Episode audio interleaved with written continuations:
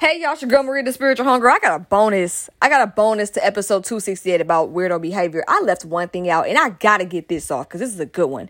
So, um, before we get started, of course, I cannot do anything without thanking you all for listening. So thank you for listening, boo friend. Out of the tens and thousands of podcasts that are out there in podcast land, you choose to lend me your ears once a week for about an hour or so, and I hella appreciate that. So if you're listening to this episode but you didn't hear 268, this is a bonus to all the other all the other um, aspects of weirdo behavior that I mentioned on the previous episode, which was um, basically talking about weirdo behavior with a bunch of story times that were included. If you're listening to this episode after listening to episode 268, this is one that I left out. And that is the weirdo behavior of, and again, inspired by Wayne B, Energy Alchemy One on Instagram. When he said that so called crushes that don't get their way act worse than any hater he ever seen, that is what inspired everything. So the one thing I did leave out was wanting to control them via argument or debate because you can't get your way with them. That's prime weirdo behavior. That's happened to me as well. When you are not giving that person the attention that they want, they will just say all attention is fine, better than none, and that includes bad attention. Bad intention, uh, attention. Well, actually, it is bad intention. So maybe that's maybe that's spirit talking on that one bad intention, bad attention is better than no attention. And that's weirdo behavior because to accept a negative response because you can't get no response just puts you in a bad light. It's a bad look. That's toxic. That's toxic behavior. Um, and to do it with somebody that you don't even know like that is even more weird. There was a gentleman who had tried, he's not a gentleman, he's a he's a loser. Keep it a thousand. He's a loser because I found out that he was also an abuser, a serial abuser. Um, he got exposed a few years ago. And um, he actually had papers on him and everything. Police reports, the whole nine, evidence. I've seen him um, go hard on women online and constantly debate and argue with them. And he tried to do the same thing with me.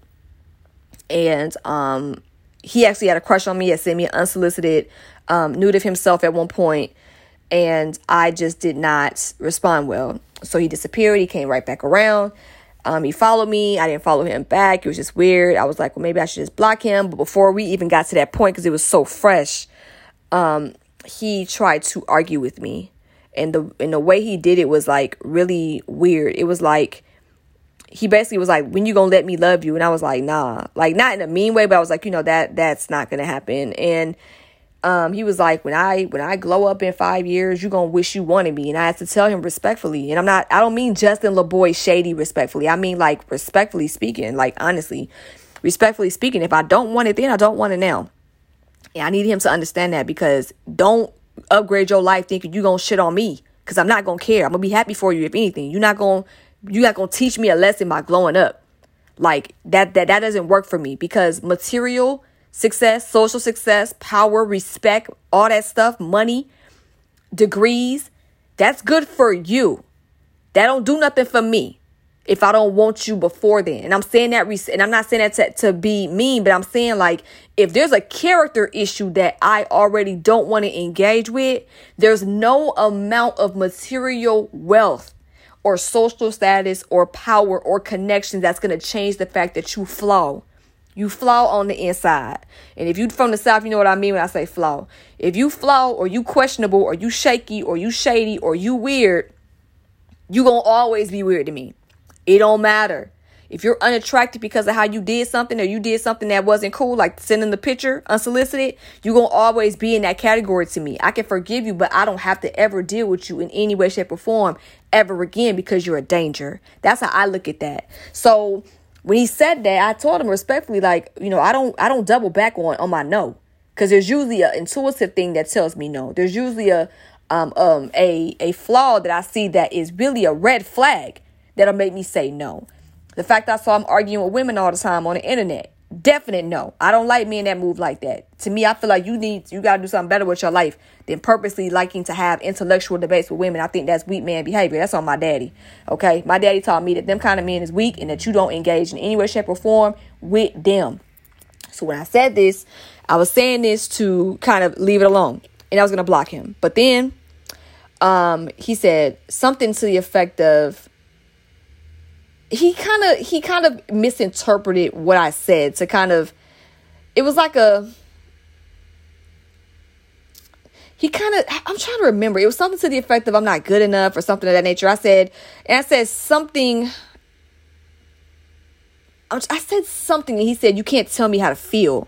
I don't remember what exactly was said but he was like you can't tell me how to feel and I said, up, oh, nope, I'm not to do this. I said, you're not to get me into a debate. I said, maybe, you know, I said, with all due respect, I've seen how you move.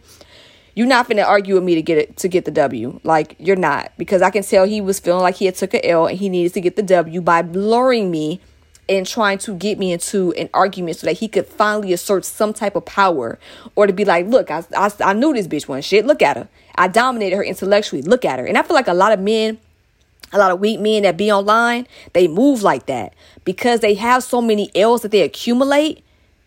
They have to dominate who they want. They like to try to lure them into debate so they can feel like they can get something over on them or so they can justify that they aren't really worth the energy that they already spent. Like if they dominate you in an argument or if they dominate you in a pseudo intellectual debate, which is fake and, and, and rooted in ill intentions, um, anyway, because the agenda is already to dominate. It's not to have dialogue, it's to dominate. So when men do that, weak men, not all men, but weak men, when weak men do this, it's like a it's a justification. It gets them off. It's like a oh, okay. Whew, to think I was going to spend time with her and she can't even talk about this, that, and other. Or she isn't intellectually qualified to be with me. Or, oh, she's too emotional. Look, I destroyed her. There are certain people who literally live their lives so excited, ready to do that to women and people they like or they do it just in general because they don't feel like they can win no other time. They have to interact and have engagement and get W's by dominating their stance and, and all this other stuff so that they can feel good about themselves. Feeling good about themselves by themselves is too hard. It's a hot take. I don't care. You can agree, you can disagree. But I didn't see too many instances, whether in person or third party, that shows that weak men move like that. Because I don't see no real ones moving like that. I don't see real ones trying to dominate over women that they're attracted to. I don't see I don't see the strong men that I'm around. I don't see them moving a certain way because they don't, you know, because they got rejected. I don't see them moving that way. I don't see them glowing up so they can purposely throw it back in women's faces that they used to like. I don't. They don't move like that. They're a little bit more. They're a little bit more strong in how they walk. Okay, they're strong in how they talk, whether gay, straight, or bisexual, whatever you want to call it they strong regardless. So it's not even about a, a heteronormative stance on this. Because I know sometimes it always gets um, into a, a cisgender heteronormative stance, but I'm I'm just saying, regardless of you know I'm saying sexuality, they the men that I'm around do not move like that. So that's another piece of weirdo behavior. Um, don't let these people dominate you. I know some of y'all have things that y'all are in constant debate about please be selective of who you give your energy to. Some of these folks do not deserve the energy.